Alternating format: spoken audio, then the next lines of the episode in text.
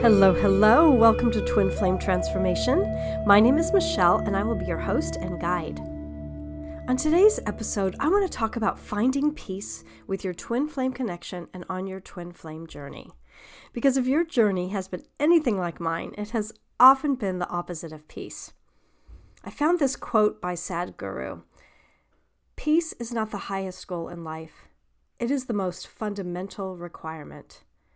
And when I read that, those words really resonated with me, how powerful they were that that it's not peace is not the highest goal in life, but the most fundamental requirement.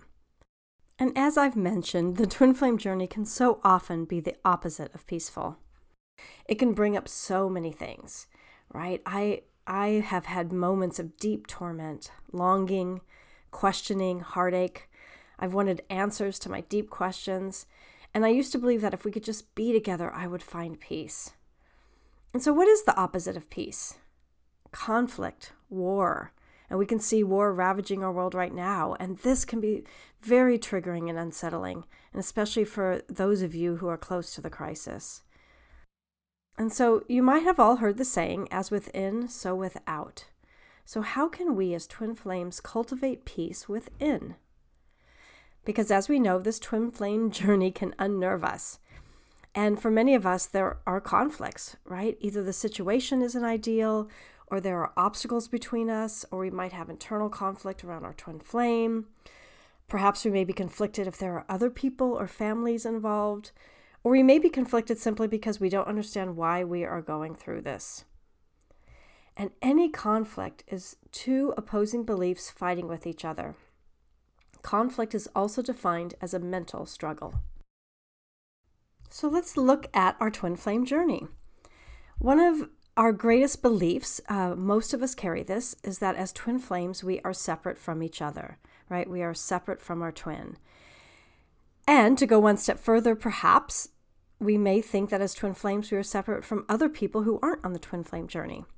And it's easy to think all of these, right? Because this is the beauty and challenge of this universe of polarities.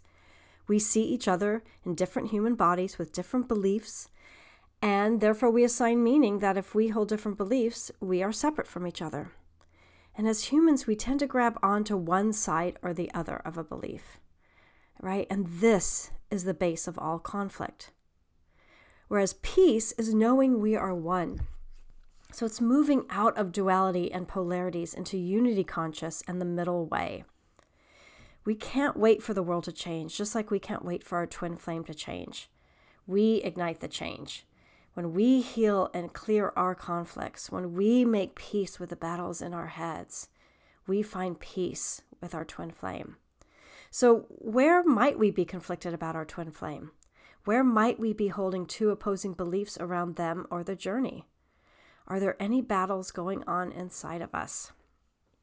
And just a gentle reminder that our twin flames are our greatest teachers, as you are probably realizing, right? They will shine light on whatever in us needs attention, or they will lead us toward any conflict our soul wants to let go of.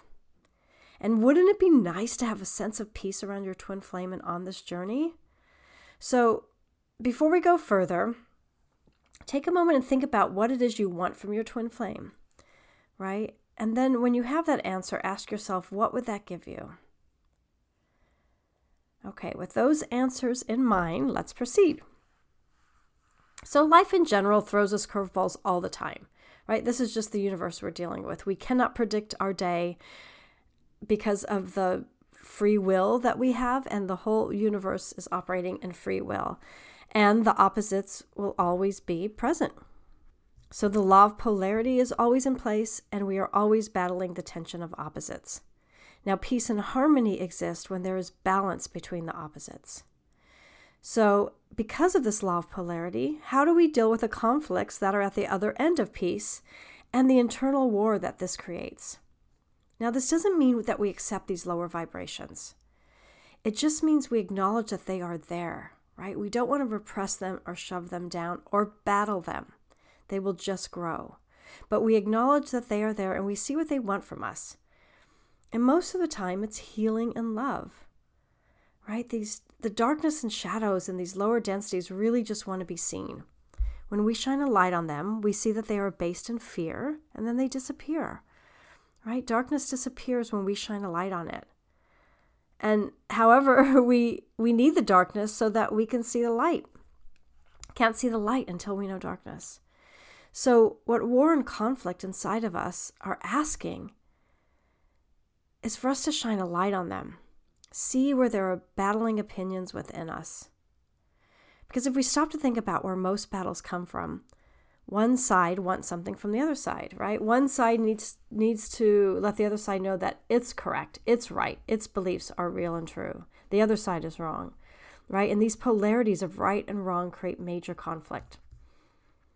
And the other thing that stops us from finding peace is attachment, wanting something from our twin flame, right? Being attached to an outcome, an attachment to them, and we can also get attached to the term twin flames, right? If we attach the title twin flame, I'm a twin flame, right?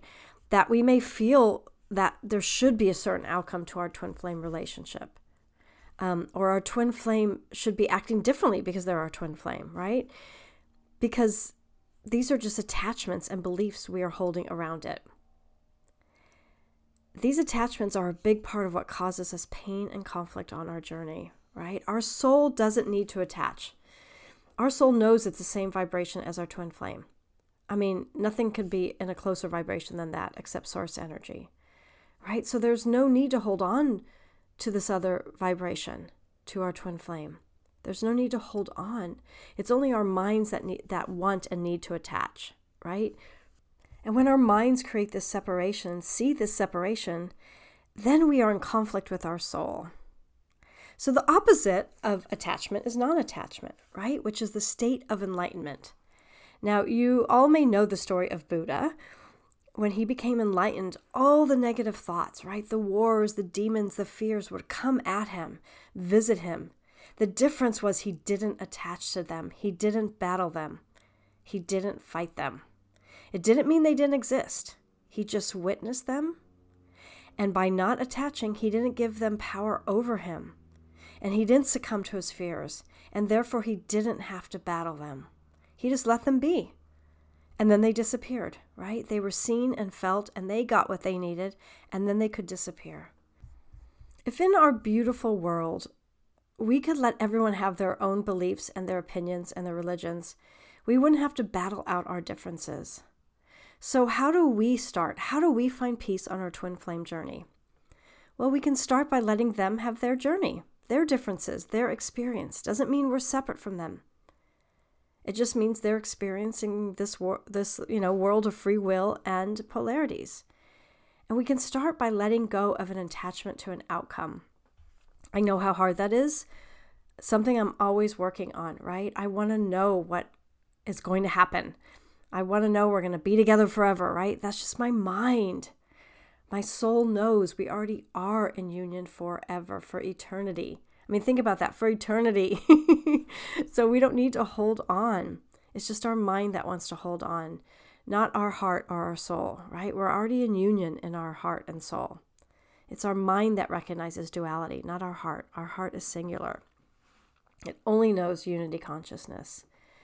And so, being in the present moment is another way to find peace right? In the present moment, there is no conflict. Again, conflict is a mental construct. So it's either about worrying about the future or, or worrying about the past or attaching to a belief. So, another way to cultivate peace is inner child work, right? Healing those younger parts. Uh, we came in, we came in in unity consciousness and then we were taught all this separation and it's it can be very conflicting. And so as we heal our inner child we f- find peace that's always been there. Another way to bring peace in is to have emo- emotional intelligence right? Being able to identify emotions. So i was just watching most of you probably know brene brown but she has a new show on hbo atlas of the heart and it's really great. I just started watching it the other day. It's great because she starts to really clarify emotions and, and how we name them. Because so often we're naming something that really isn't what the emotion is, and then we're adding more stress to it and changing the emotion. And so, having emotional intelligence and being able to identify our emotions is going to be so valuable as we go on this twin flame journey because as you know, this journey will require, if we stay on it, the deepest inner work from us, right? It's what our soul wants to do, and it requires emotional intelligence. Another way to find peace is recognizing where you may have any inner conflict, right? Clearing that up, getting clear on what's going on in your thoughts and what's going on in your unconscious, you know, finding out what's in what what's in your unconscious and if there are any battles in there. And lastly, creating peace is cultivating peace, right? We choose it. We choose people and experiences and books and movies in life that bring us peace. And we don't allow things in that are incongruent with peace, right? Anything inside of us that we cultivate can never be taken away from us. So I'll end with a quote from the Dalai Lama World peace begins with inner peace. And remember, our healing not only heals our ancestors and our twin flame, but it heals the world. I believe that if enough of us maintain our inner peace, I know that the world can have peace. I know that world peace can be possible. So I hope that was valuable in some way. I am sending you all so much peace on this journey. I thank you for listening. I thank you for your support. And I thank you for being on this journey with me. We are all in this together. Lots of love. Namaste.